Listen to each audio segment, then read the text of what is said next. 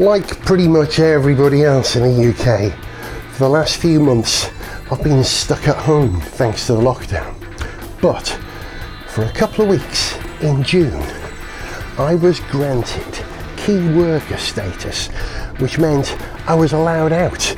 I went to Wales to make a television programme and decided to make an episode of Gareth Jones on speed while I was there. And I needed somewhere to live while I was doing it, and I thought the best possible option might be one of these things. Look at that.